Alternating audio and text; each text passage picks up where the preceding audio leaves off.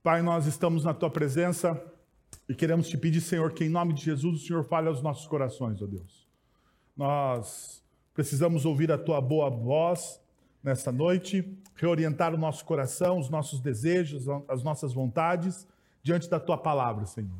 Também queremos te pedir que o Senhor abençoe as nossas crianças neste momento, onde elas vão aprender a tua palavra ah, na linguagem que elas possam compreender o teu evangelho, Deus. E que desde esse momento elas possam já ah, se apaixonarem pelo Senhor e pela missão que o Senhor nos confia. É isso que nós oramos, gratos em Jesus. Amém. Meus amigos, como nós temos estudado, nós hoje vamos chegar no último, na última parte da, da, da epístola de 1 Timóteo. Semana que vem, nós vamos entrar em um dos textos mais dramáticos das Sagradas Escrituras, porque semana que vem nós começamos a segunda carta de Paulo a Timóteo. A segunda carta de Paulo Timóteo ela tem um valor histórico ah, imprescindível, porque elas são as últimas palavras do apóstolo Paulo ah, enquanto esteve entre nós as últimas palavras do apóstolo Paulo ao seu discípulo Timóteo. Mas antes da gente entrar nisso, nós precisamos vencer alguns últimos versículos. E nós temos trabalhado a ideia ah, do antifrágil, né? Essa ideia de que ah, pessoas. Ah, não é a ideia da resiliência, não é a ideia da resiliência, né? da pessoa resiliente, mas é a ideia da pessoa que, diante das dificuldades, ela consegue se adaptar olhar para elas e tirar, e tirar o melhor proveito delas. Ela não fica, diante das dificuldades, ela não fica choramingando pelos cantos. Pelo contrário, ela olha para as dificuldades, como diz o ditado, vamos, vamos, vamos, vamos simplificar a minha explicação aqui. Como diz o adágio popular, é você receber um limão da vida e fazer dela dele uma limonada. Então, qual que é, o que é a ideia principal do antifrágil? é você saber lidar com as agruras da vida. A vida é uma guerra. E Paulo, apóstolo Paulo, o tempo todo vai lembrar Timóteo desta realidade. Se vocês lembrarem o texto de Paulo a Timóteo, desde os primeiros capítulos, Paulo vai dizer a Timóteo: combata o bom combate, combata o bom combate. E agora, no final da carta, ele vai dizer a mesma coisa, a mesma coisa. Mas como nós temos olhado para a nossa cultura e fazendo pontes e criando pontes entre as Sagradas Escrituras e aquilo que a nossa cultura ah, muitas vezes imprime para que nós possamos viver, uma das coisas que o Eugene Peterson aponta em um dos seus livros é a trindade satânica. A trindade satânica, ela tem a ver com os meus santos desejos, as minhas santas vontades e as minhas santas necessidades. Eu já falei isso para você, mas eu vou dar uma aprofundada numa outra perspectiva. Quando colocamos os nossos desejos, necessidades e vontades como prioridade em nossas vidas, o caminho natural é o desejo exacerbado do, da, por coisas, ou seja, o consumismo.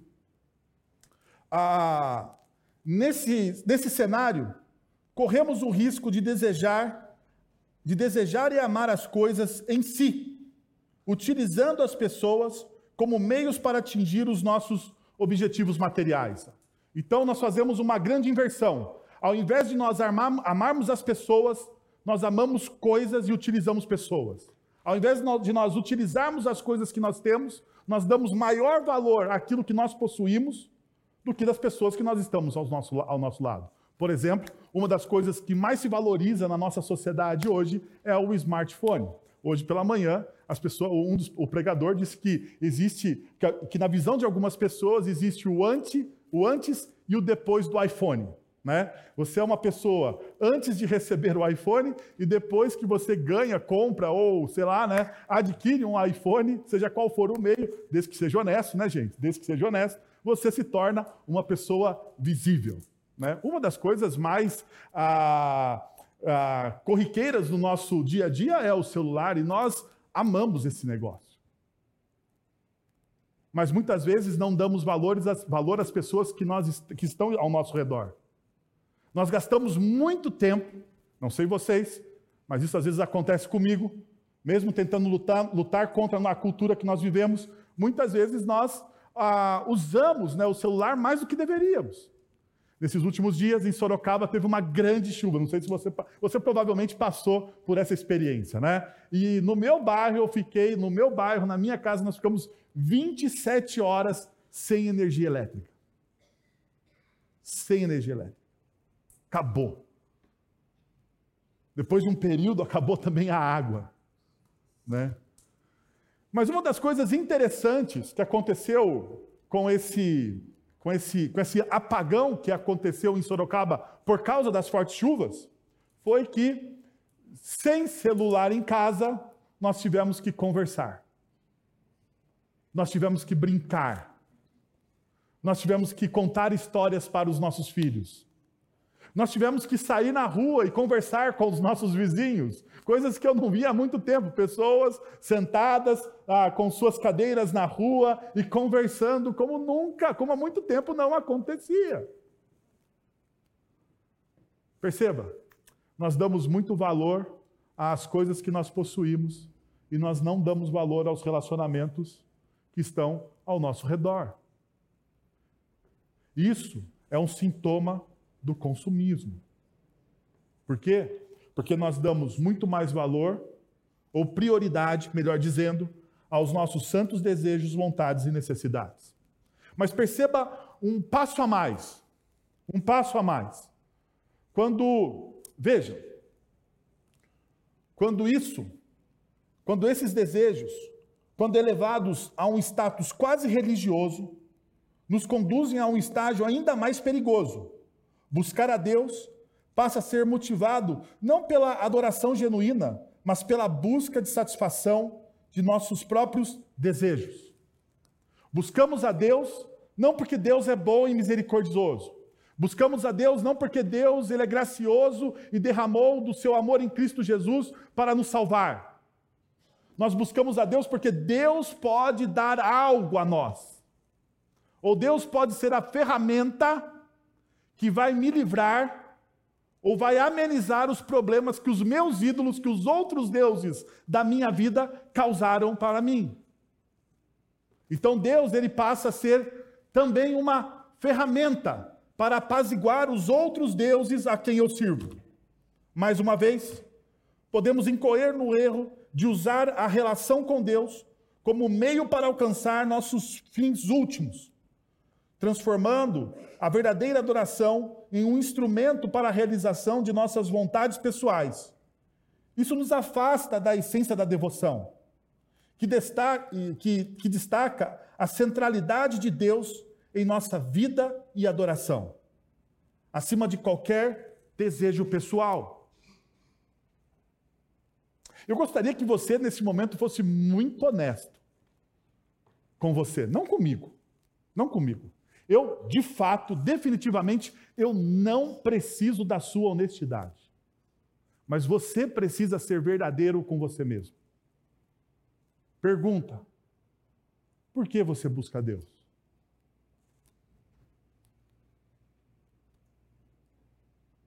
Veja, se Deus não oferecesse absolutamente mais nada para você, a não ser a sua salvação, a sua salvação. Eu não estou dizendo que Deus não oferece outra coisa. Pelo contrário, as, as Sagradas Escrituras estão repletas, repletas de promessas, de bênçãos, que Deus oferece ao seu povo porque Deus ama o povo dele. No entanto, imagine por um minuto que Deus oferecesse somente a você uma coisa. No final da história, no fechar dos seus olhos, a salvação. Pergunta: você ainda assim adoraria esse Deus?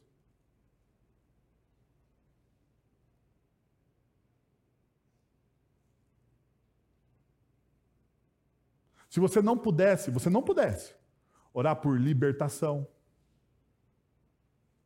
por conversão. Estou indo ao extremo. Tá? Não estou dizendo que isso existe nas Escrituras. Não vai dizer que eu ensinei que isso existe nas Escrituras. É só uma imagem. Só uma imagem. Se Deus oferecesse somente a você a salvação, você adoraria ainda esse Deus?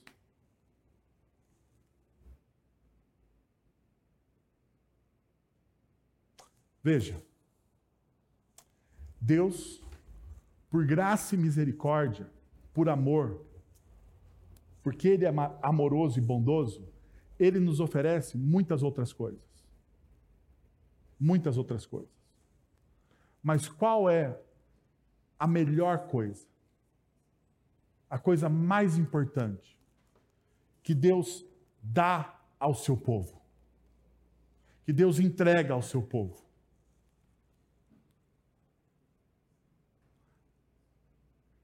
Aquilo que normalmente nós chamamos de salvação, mas que, na verdade, salvação significa um relacionamento íntimo e eterno com esse Deus. Ponto. Salvação significa muito mais do que simplesmente um final da história. Significa um íntimo e eterno relacionamento com Deus que é infinito que é infindável. Se Deus oferecesse somente isso para você, ainda assim você amaria de todo o coração esse Deus? Veja, se a sua resposta honesta for não, ainda há esperança para você, porque você consegue identificar os problemas as disfunções que existem no seu coração. Se você não consegue responder essa pergunta, eu hoje faria uma oração para que Deus me ajudasse a responder essa pergunta. Se você diz que, não, pastor, eu ainda assim, se fosse a única coisa que Deus me desse fosse a salvação em Cristo Jesus, Ok, continue assim e aprofunde a sua espiritualidade nessa verdade. Paulo, ele está trabalhando com uma comunidade, assim como a nossa, inserida em, uma, em um contexto onde vontades, desejos e necessidades são muito mais importantes do que até mesmo a espiritualidade. Ou melhor, as pessoas naquele tempo também não é muito diferente do nosso. Perceba, o tempo, o passado não é muito diferente. O que nós inventamos são novas maneiras de cometer velhos pecados. É assim que acontece. Nós inventamos novas maneiras de cometer velhos pecados. Então, Paulo está lidando com problemas que hoje nós lidamos. Talvez os problemas tenham nomes diferentes, mas a raiz do problema é o mesmo. Assim, então, eu gostaria de trabalhar com vocês os últimos versículos de Paulo, de 1, de 1 Timóteo, capítulo 6, a partir do verso de número 11. Então, você pode abrir a sua, a sua Bíblia aí, acessá-la aí no seu smartphone ou acompanhar aqui os princípios que eu quero dar a vocês sobre esses últimos princípios que Paulo está trabalhando a partir dessa perspectiva. E perceba, Paulo começou a trabalhar essa perspectiva nos versículos anteriores ao qual nós já estudamos.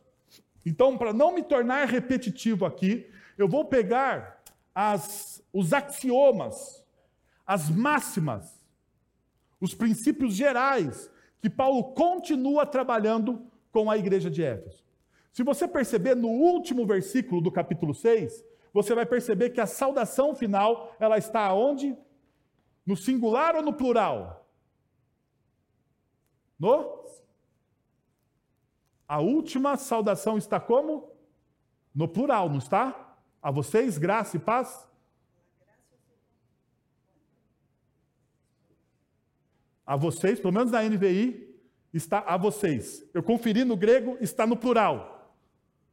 Então, a última salvação, a última saudação que dá, dá, Paulo dá, no último versículo do capítulo 6, ele diz: A vocês, graça e paz. A paz, não, a paz esteja com vocês, não é? Como que tá? Gente, agora eu me confundi. Agora eu me confundi. Alguém lê aí. Que a graça de Deus esteja com vocês. Então, vocês, perceba, não está no singular. Apesar de ser, mais uma vez, apesar de ser uma carta pessoal a Timóteo, ela também é o quê? Pública. Ela é pública. Apesar de ela ser uma carta pessoal a Timóteo, ela é pública. Ela seria lida mais tarde aos líderes e à congregação de Éfeso. Então perceba ah, o primeiro ponto que eu gostaria de mostrar para vocês. Não seja tolo. Às vezes na guerra um recuo estratégico pode impulsionar uma vitória. Não seja tolo. Não seja tolo. Às vezes, na guerra, na luta, um recuo estratégico pode o quê? Impulsionar uma vitória. Perceba o que diz o texto no capítulo 6, no verso de número 11. Você, porém, homem de Deus, fuja de tudo isso. Você, porém, homem de Deus, fuja de tudo isso. Perceba que Paulo vai dar um adjetivo a Timóteo. Timóteo é chamado de homem de Deus. E mesmo com esse título, Paulo não eleva a uma condição de super-humano. Apesar de ser reconhecido como alguém de Deus, como um homem de Deus, Timóteo continua sendo humano, sujeito às mesmas tentações, desejos e enganos do coração. Muitas vezes, dentro da espiritualidade tupiniquim nossa, aqui, o evangelicalismo tupiniquim, a gente olha o homem de Deus, né? como se fosse né, alguém, um super-humano. Mas não, não, perceba. Paulo chama Timóteo, fala assim: você é um homem de Deus.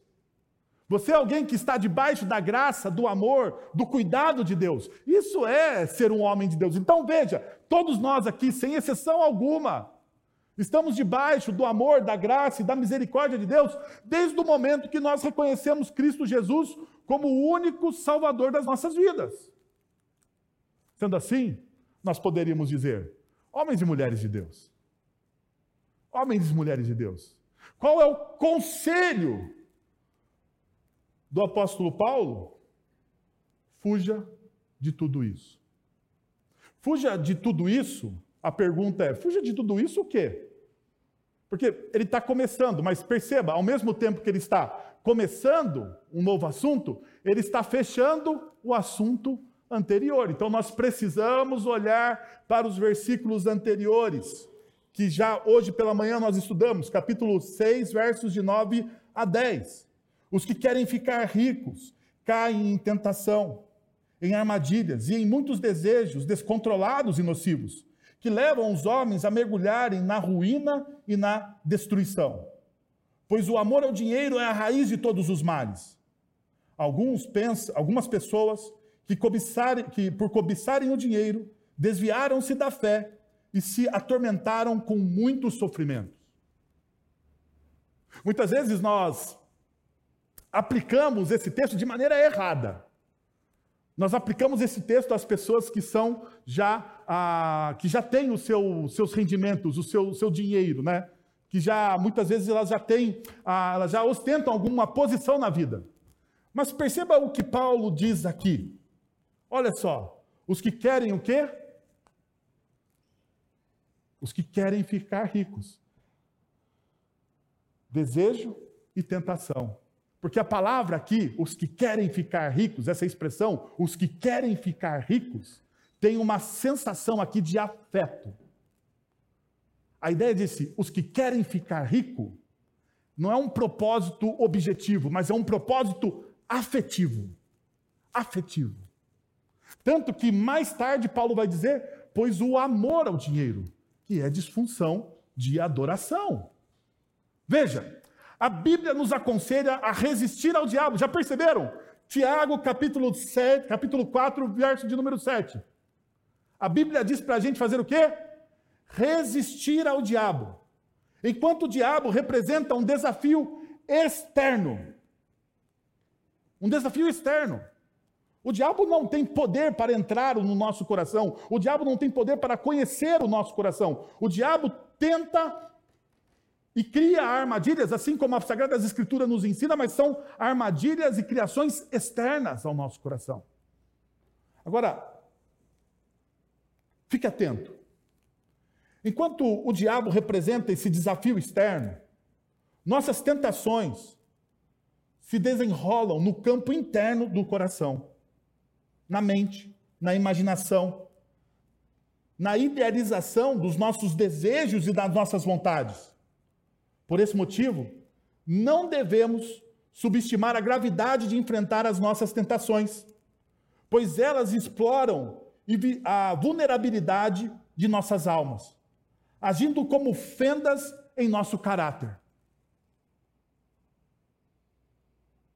Quando a Bíblia diz que você deve se submeter a Deus, Tiago capítulo 4, verso 7.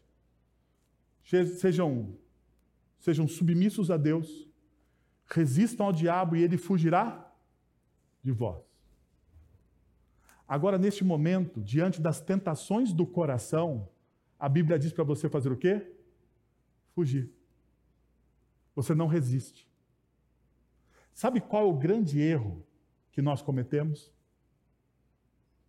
Tentar resistir às tentações do nosso coração. Quando nós tentamos resistir às tentações do nosso coração, nós caímos.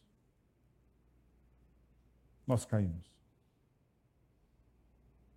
É como você andar na beira de um precipício e achar que nunca vai nunca vai dar um passo, um passo em falso. Você acha que nunca vai cair.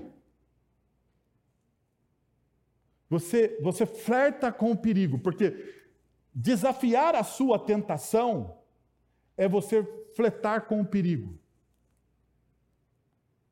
Porque a tentação ela mexe com o quê? Com o desejo do seu coração.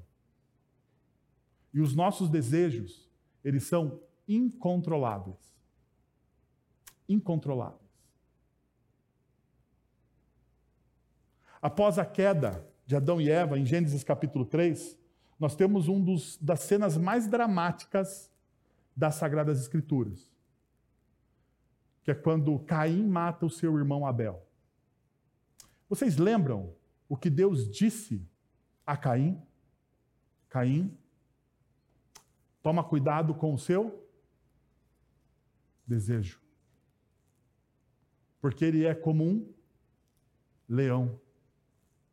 À espreita, pronto para o quê? Te atacar, te devorar. Você fica aí brincando com os seus desejos. Você fica, às vezes, andando na corda bamba, achando que você tem o controle de tudo.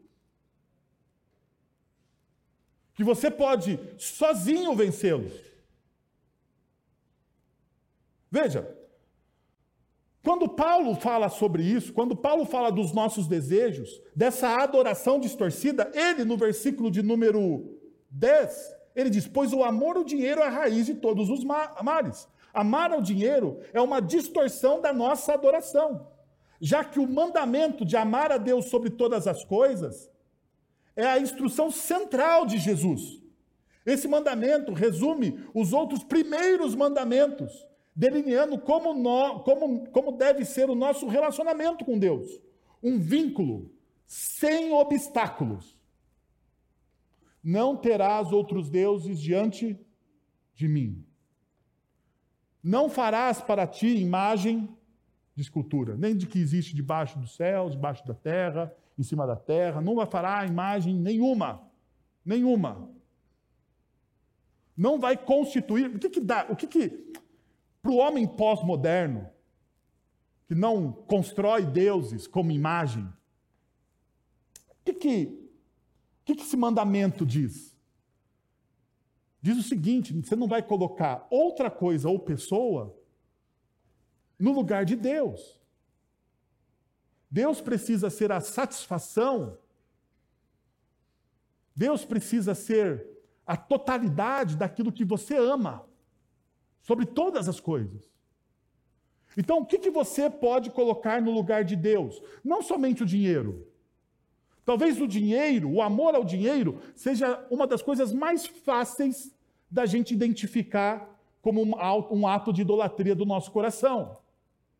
No entanto, nós podemos às vezes colocar os nossos filhos acima de Deus. Nós podemos colocar uma pessoa que nós amamos acima de Deus. Nós podemos colocar a nossa profissão, a nossa vocação. Nós podemos colocar qualquer outro projeto e sonho acima de Deus.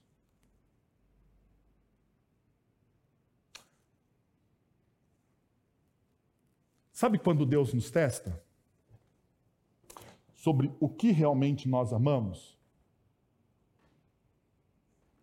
Quando Ele nos convida a abandonar algumas coisas. Eu não acredito que Deus nos obrigue a abandonar algumas coisas que nós amamos. Mas eu creio piamente na palavra dele que Deus nos convida a abandonar algumas coisas. É aí que Deus testa, no sentido de purificar, não de tentar, porque Deus não tenta ninguém, mas de purificar, de testar de averiguar o quanto nós o amamos. A pergunta é que se nós temos a disposição de abrir mão de alguma coisa. Jesus nos evangelhos, ele diz o seguinte: Se você não tem coragem de abrir mão do seu pai, da sua mãe, do relacionamento com seu irmão, da sua esposa e dos seus filhos. Você não é digno do quê? Você não é digno de mim.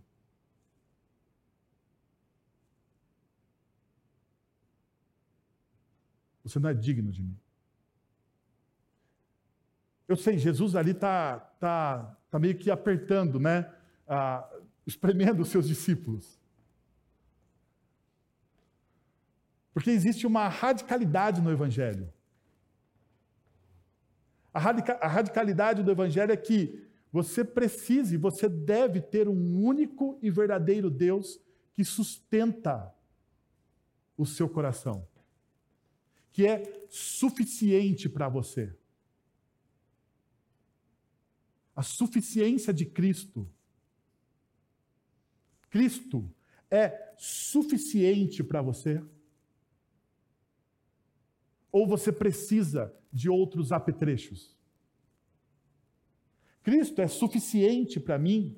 Ou eu preciso de outros apetrechos na minha vida?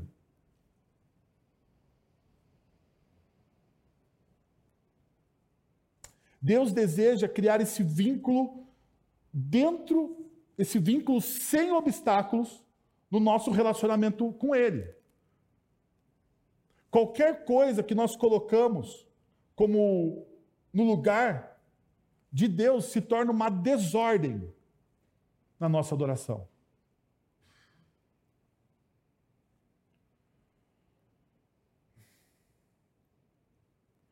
Por isso que Paulo diz que você deve recuar. Diante do quê? Da tentação. Diante da tentação do seu coração, recue. Não enfrente. Recue. Agora, veja, Paulo, neste momento, ele manda recuar. Então, diante da tentação do seu coração, você foge da tentação. Agora, uma outra coisa que Paulo vai dizer é o seguinte: seja sábio, avance estrategicamente na direção das virtudes que promovem o seu crescimento. Então, se em um momento ele manda você recuar, para você não ser um tolo e abraçar, né, ou pular no abismo. Ah, nesse momento, Paulo diz para você assim: bom, agora avance. E veja o que, que o texto continua nos dizendo no verso 11: busque a justiça, a piedade, a fé, o amor, a esperança e a mansidão. Busque. Busque. E a ideia de buscar aqui, meus irmãos, é a seguinte: perseguir rapidamente para capturar uma pessoa ou coisa correndo atrás dela. Então é uma ação intencional. Você precisa buscar constantemente essa justiça, você precisa buscar constantemente a piedade, você precisa buscar constantemente a fé, você precisa buscar constantemente o amor, a perseverança e a mesma coisa a mansidão. Mas uma outra ideia é correr com determinação. Figurativamente, retratando alguém que, em uma corrida, avança resolutamente na, em direção ao ponto de chegada.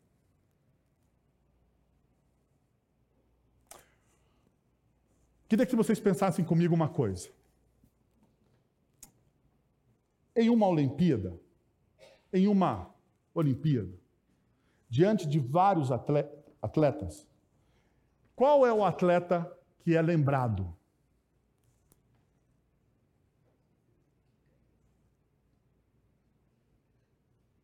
E aí, o que, vocês acham? Eu sei que no seu coração pecaminoso como o meu, penso assim: é o que ganha. Nem sempre. Olimpíadas de Los Angeles, 1984. Maratona feminina. Não sei se você lembra, mas existe uma corredora Gabrielle Anderson. Ela chega em 37, mas ela revolucionou o esporte. Deixa eu mostrar para você como ela chega, porque você talvez pense que ela chegue bem. Mas como que a Gabriela chega?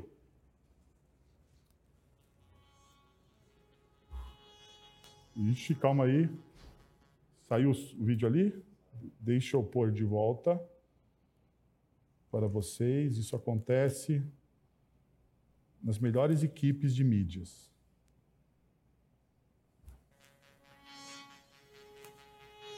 Tá faltando som só.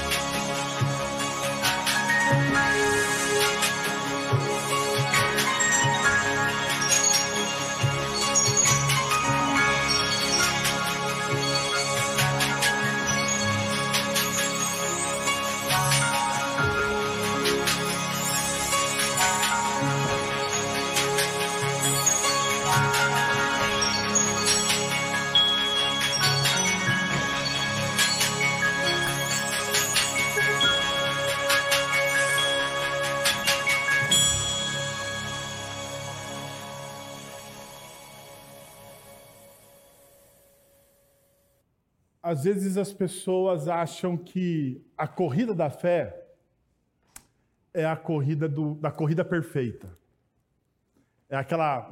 Não sei se vocês perceberam no vídeo, tem uma maratonista passando ao lado da Gabriela, assim. Você se julga como aquele maratonista na vida. Mas eu aprendi que eu sou como a Gabriele. Que eu sou como a Gabriele. Ela contando a história do porquê que ela chegou assim, ao final da maratona de 1984, ela falou que ela esqueceu de tomar água no último posto de água da maratona. Tinham quatro postos para você se hidratar. No último posto, ela passou direto. A vontade dela de terminar, de ganhar, era tanta que ela passou direto. Não pegou. Mas a vontade dela de ganhar e continuar correndo era maior do que as próprias dores dela. Ela continuou caminhando. Porque o objetivo, às vezes, do atleta não é simplesmente a medalha, mas é cumprir a prova. A gente acha que a vida de santidade é ganhar o primeiro lugar, é ser a pessoa mais santa, é ser aquele cara que mais ora, é ser a pessoa. Eu, eu, eu, geralmente eu tenho desconfiança da pessoa que diz que, que ora seis horas por dia, ou oito horas por dia, ou acorda, né? Sei lá. Eu, eu oro assim para essa pessoa e falo, calma aí, né? Calma aí, né? Até mesmo dos grandes, dos grandes reformadores, quando eu leio as biografias de, de Martinho Lutero ou de, de, ah, de Jonathan Edwards, né? Seis horas orando, eu falo, meu Deus do céu, como ele consegue orar seis horas? Eu dou uma desconfiada. Eu dou uma santa desconfiada desses santos homens. Porque eu sei que a maioria de nós não foi chamado para viver essa experiência. A maioria de nós somos Gabrieles, Gabrieles Andersons. Corremos cambaleando, quase que desistindo. Mas o fato é que o que sustentou ela era que o final o mais importante para ela era provar que ela conseguia cumprir a maratona olímpica. Acima de qualquer coisa. E talvez esse deveria ser o nosso, o nosso vislumbre também, porque quando nós olhamos, por exemplo, para Hebreus capítulo 12, verso de número 2, tendo os olhos fitos em Jesus, autor e consumador da nossa fé. Autor e consumador da nossa fé, tendo os olhos fixos em Jesus,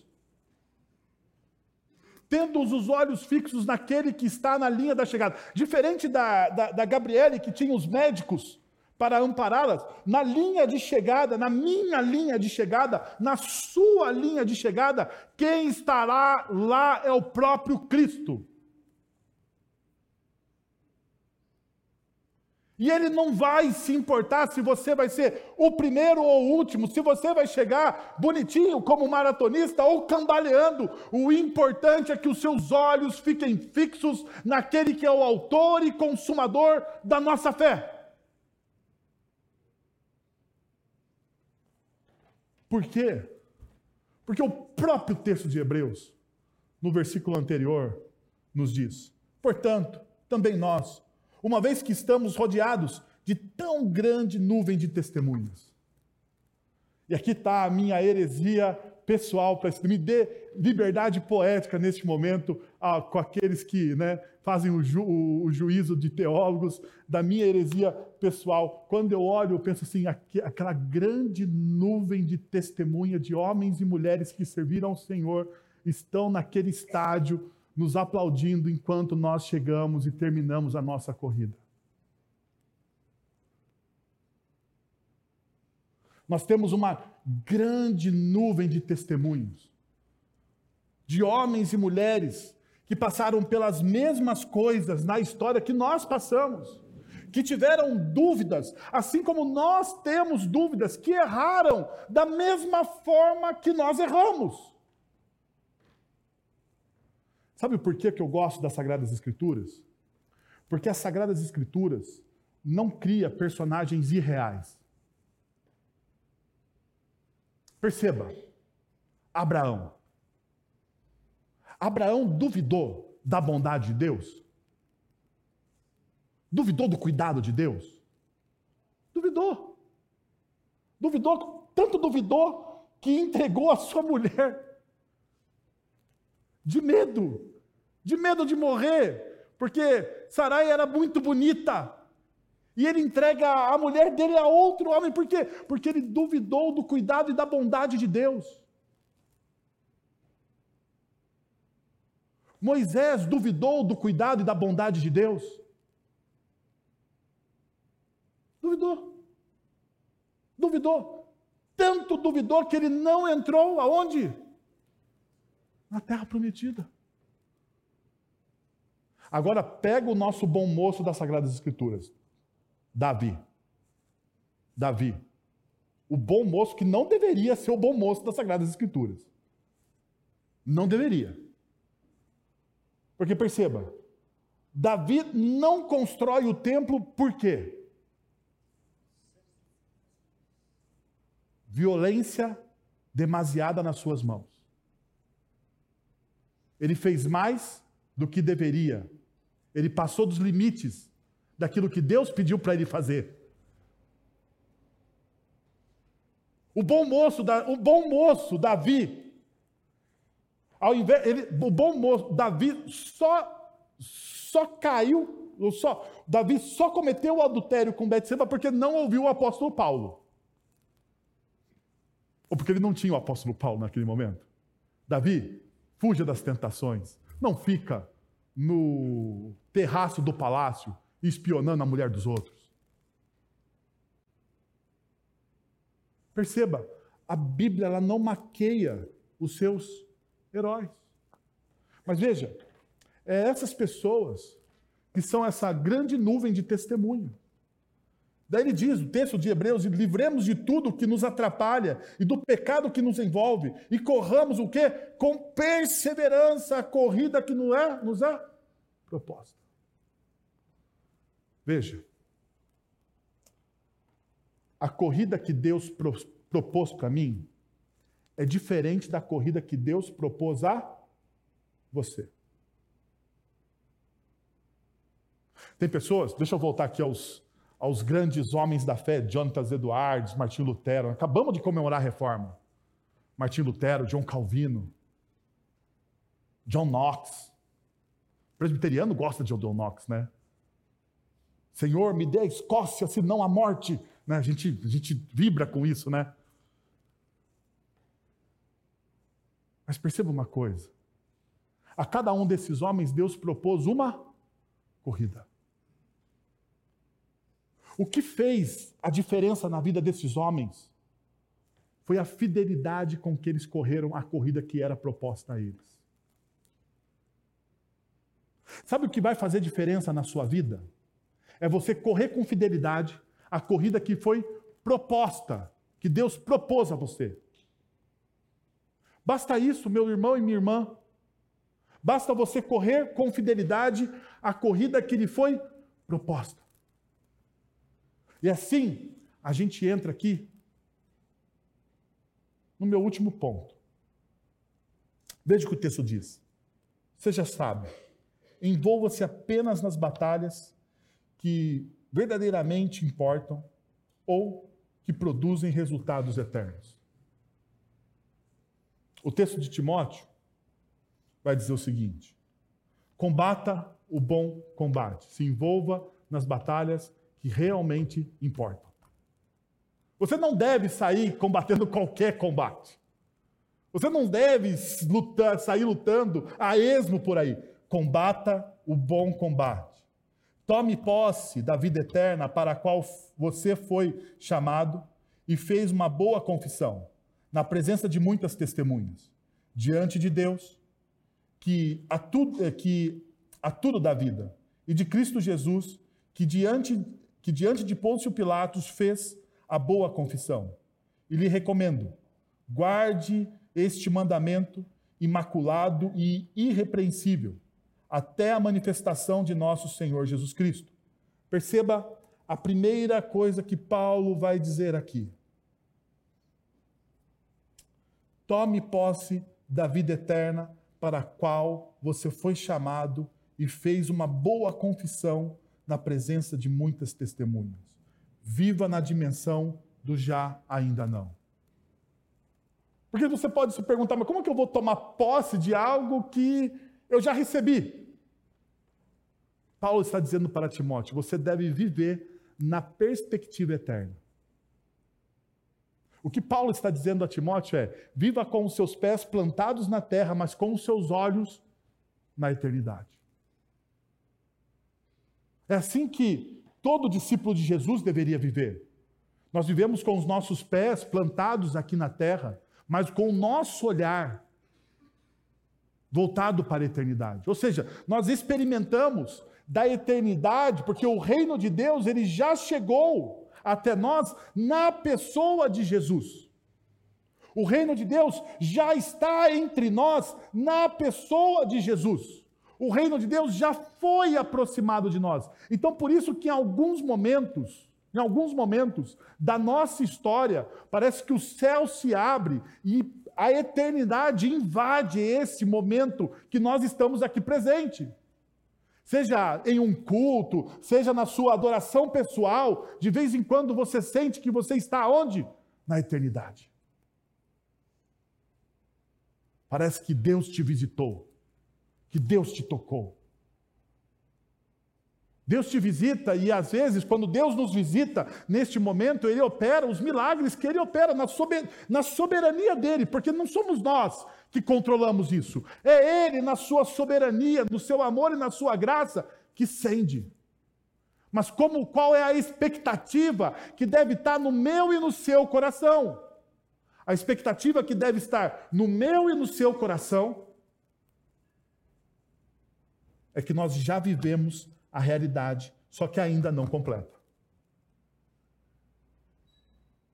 Uma segunda realidade que Paulo nos diz para viver é que o texto diz: diante de Deus, que é tudo da vida. A melhor palavra para dar vida aqui, né, seria gerar. Então, o que, que diz o texto? O que, qual que é o princípio? Não tenha medo, pois o Criador, o Criador, Deus, de todas, as, de todas as possibilidades, está ao seu lado. Não tenha medos. Pois Deus, o Criador de todas as possibilidades, Ele está onde? Ao seu lado. Aquele que gera a vida. Sabe o que significa aquele que gera a vida? Aquele que gera a vida, ele gera a vida a partir do nada. É essa a ideia. Aonde não existe possibilidades, o Deus, o nosso Deus, é o Deus que tira das impossibilidades possibilidades. Então Paulo está dizendo assim para Timóteo: Timóteo, não tenha medo. Não tenha medo. Perceba, você vai lutar alguns combates, você vai ser desafiado na sua vida, mas você não precisa ter medo. Você vai lutar alguns combates, você vai ser desafiado na sua vida, mas viva com a perspectiva eterna da vida. E ele dá mais um princípio antes de falar do combate. Ele diz o seguinte: Cristo Jesus, que diante de Pôncio Pilatos fez uma confissão, e eu lhe recomendo, guarde este mandamento imaculado e, e irrepreensível até a manifestação de nosso Senhor Jesus Cristo. Ou seja, o texto nos diz: não comprometa seus princípios e valores ou sua identidade. Permaneça fiel a quem você é. Não comprometa. Não comprometa diante das lutas, das dificuldades, dos desafios, dos combates que nós vamos travar nas nossas vidas. Você precisa ter essas três atitudes. Três atitudes. Você precisa ter a perspectiva de que o reino de Deus já está próximo de você. Você precisa ter a consciência de que o Deus Criador está com você, ou seja, aquele que gera vida, aquele que gera possibilidades diante da impossibilidade, ele está com você. E compreenda uma coisa, uma coisa, não comprometa, não comprometa. Não comprometa seus princípios, seus valores e a sua identidade. Permaneça fiel a quem você é, porque foi isso que Jesus fez diante de quem? De Pôncio Pilatos. Foi isso que Jesus fez.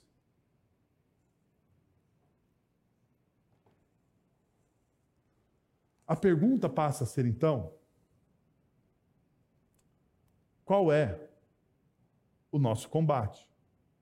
Ou qual é o nosso maior combate? Uma das coisas que a gente precisa aprender é que quando a gente identifica quem nós somos, para nós identificarmos quem nós somos, nós precisamos identificar quem? Quem Deus é. Sabe por que a gente vive vidas desorganizadas? Sabe por que você não sabe qual é o seu propósito na história? Porque você não consegue identificar quem Deus é.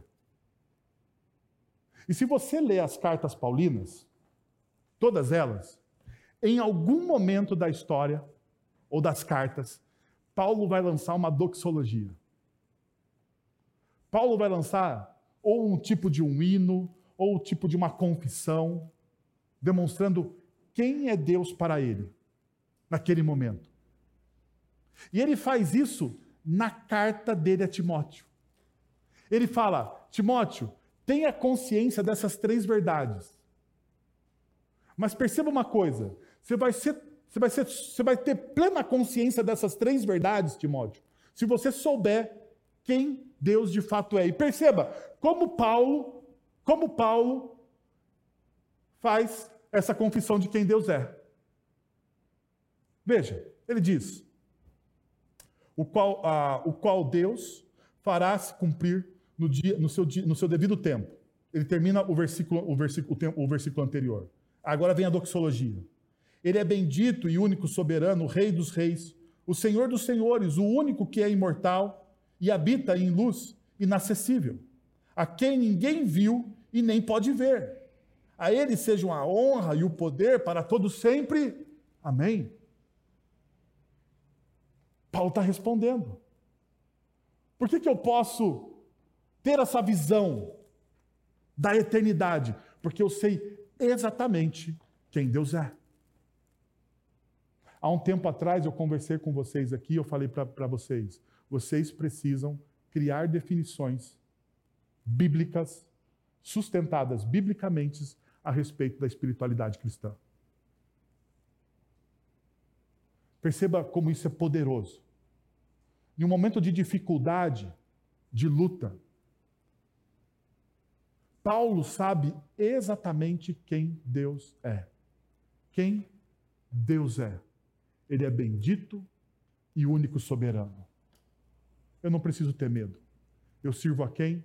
Ao Rei dos Reis e ao Senhor dos Senhores.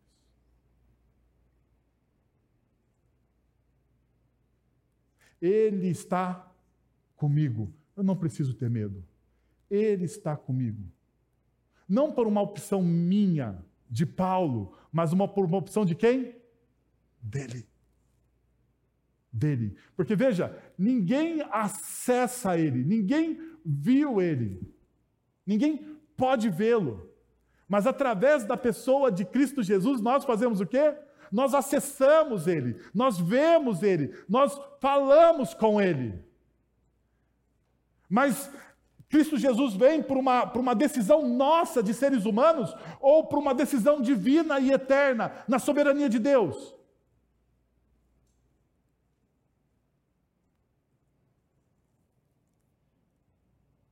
Perceba, essa é uma ideia que permeia toda a teologia cristã, tanto que Agostinho vai dizer o seguinte: Tu nos fizeste para ti, e o nosso coração só descansa até encontrar descanso em ti.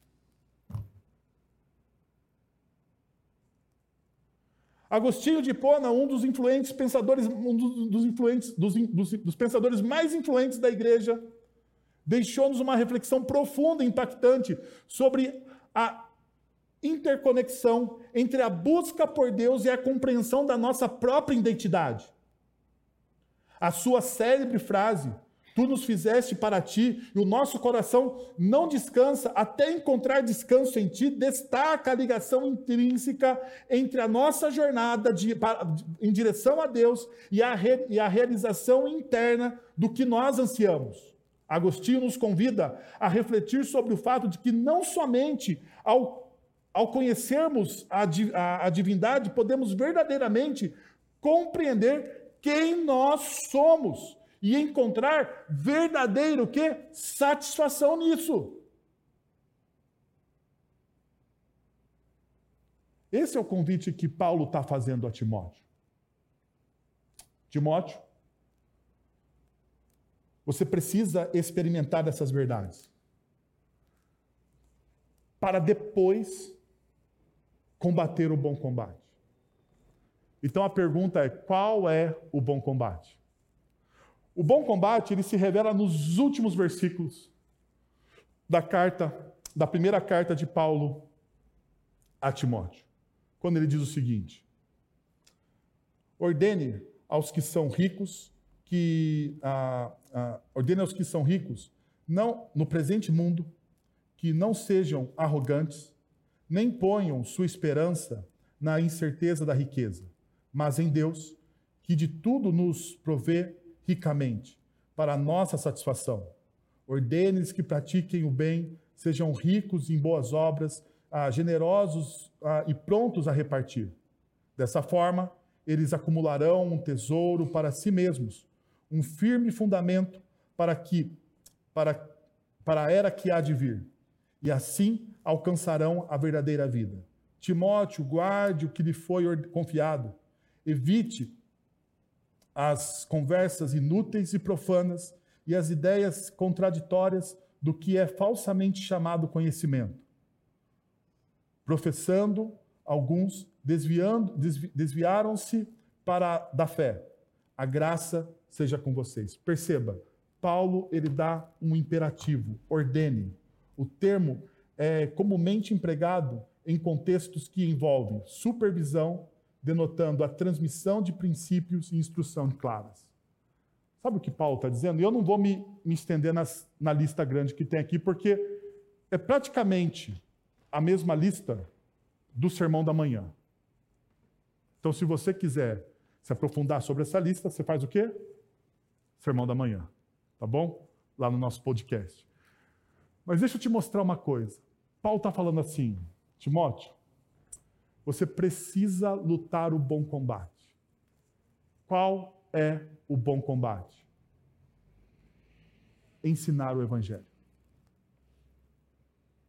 Ensinar o Evangelho.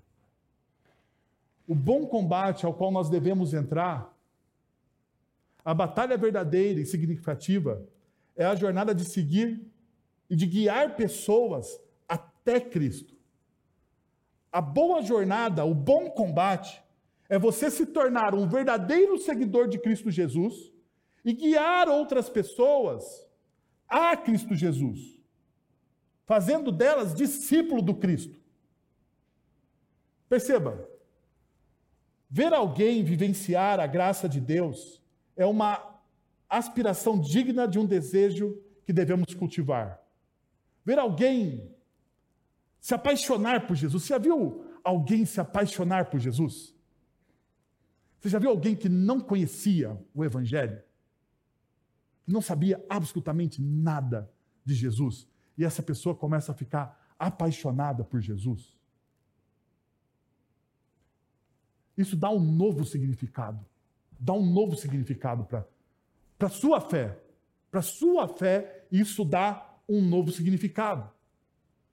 Saber que estamos impactando positivamente a vida de, das pessoas, e que, de alguma forma, somos instrumentos nas mãos de Deus para a transformação da sociedade. É uma fonte de motivação e um propósito profundo que abala e que transforma a nossa fé. Paulo está dizendo a Timóteo: ordene, ensine. Ensine os princípios do Evangelho. Faça discípulos. Nós precisamos fazer discípulos. Nós precisamos começar com as, que, as pessoas que são mais próximas da gente.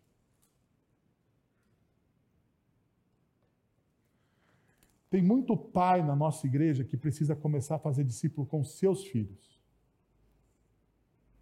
Fazer discípulo, meu irmão, não é trazer o seu filho à igreja.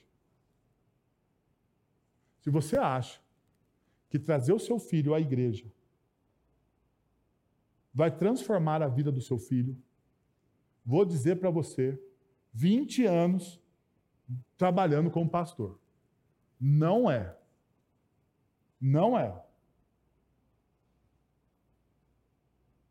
Tem uma pesquisa, não, não, não, não, não no, no Brasil, mas do Instituto Barna, nos Estados Unidos, de cada 10 jovens que frequentam dominicalmente a igreja com seus pais, da infância até a idade de ir à universidade, desses 10 que vão à universidade, sete desistem da fé. Sete desistem da fé. É grande estatística, não é? Então, em primeiro lugar, fazer discípulo não é trazer alguém para a igreja. Veja o que Paulo está dizendo. Sumiu já aqui de novo. Mas veja o que Paulo está dizendo. Paulo está dizendo: você deve ordenar, você deve instruir, você deve supervisionar, você deve se envolver com essa pessoa e caminhar com essa pessoa. Fazer discípulo é caminhar com a pessoa. Como Jesus fez discípulos. Como que Jesus fez discípulos? Jesus fez discípulos se encontrando uma vez por semana com aqueles doze. Foi assim que ele fez? Em horário marcado, com o manual de fazer discípulos. Foi assim que Jesus fez discípulos? Jesus tinha um manual de fazer discípulos, uma hora por semana, e fez discípulos dessa forma? Como Jesus fez discípulos? Vivendo com as pessoas, caminhando com as pessoas, estando junto com as pessoas, conversando com as pessoas, orando com as pessoas, ensinando as pessoas, corrigindo as pessoas, dando risada com as pessoas.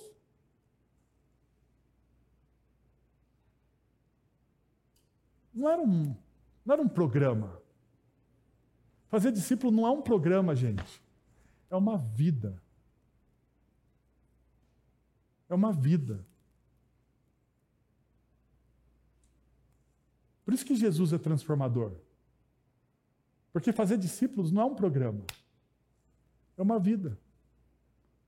E talvez você escolha uma pessoa, e somente essa pessoa vai se tornar discípulo de Jesus, através de você.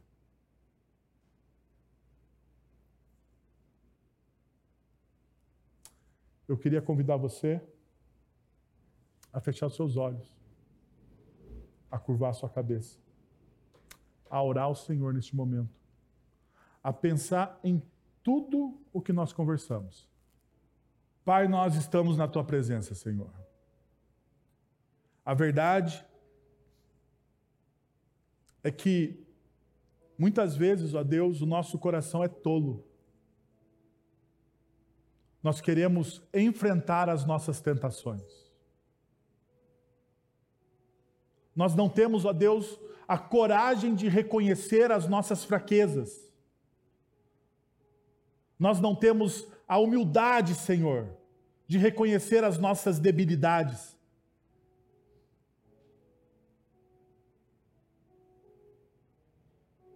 Nós simplesmente, simplesmente, ó Deus, muitas vezes não conseguimos dizer, Pai, eu não consigo. Eu não consigo vencer esse pecado. Sozinho, Senhor, nós não conseguimos. E nessa noite nós queremos confessar essa verdade, Senhor. Nós queremos confessar as nossas debilidades, as nossas fraquezas, as nossas fragilidades e dizer que nós não conseguimos, ó Deus.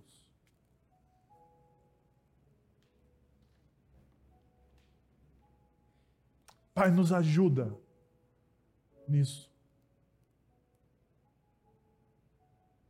Por outro lado, Senhor, nos dá sabedoria, Pai, para buscar, ó Deus, as virtudes do caráter de Cristo. As virtudes do caráter de Cristo, a justiça, a verdade, o amor, a fé, a mansidão, ó Deus, nos dá essa coragem, Deus, de buscar, mesmo que cambaleante, Senhor Porque o que importa não é a performance, ó Deus, mas é os nossos olhos fitos naquele que é o autor e consumador da nossa fé Jesus.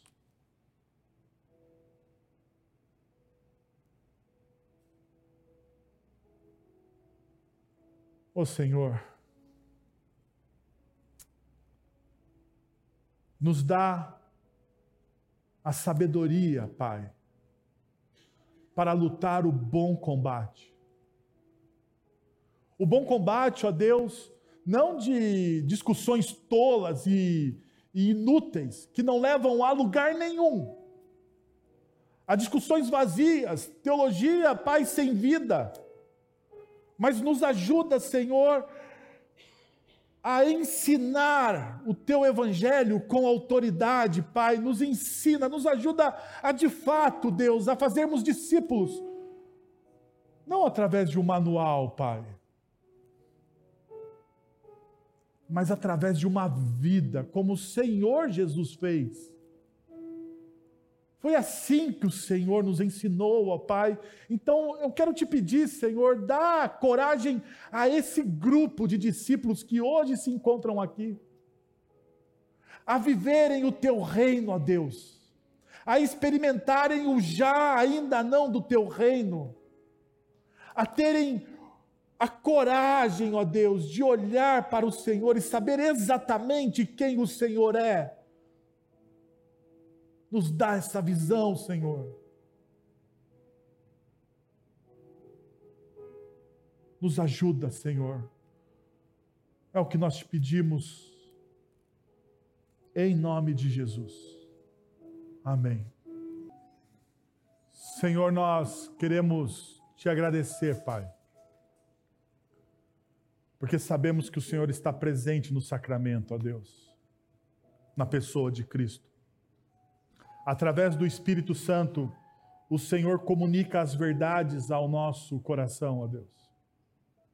E nós temos certeza de que no Senhor nós somos perdoados, restaurados, transformados, desafiados, Senhor. Senhor, muito obrigado pelo que o Senhor fez nessa noite aqui. Muito obrigado pelo teu amor e pela tua graça, Pai. Nós somos gratos.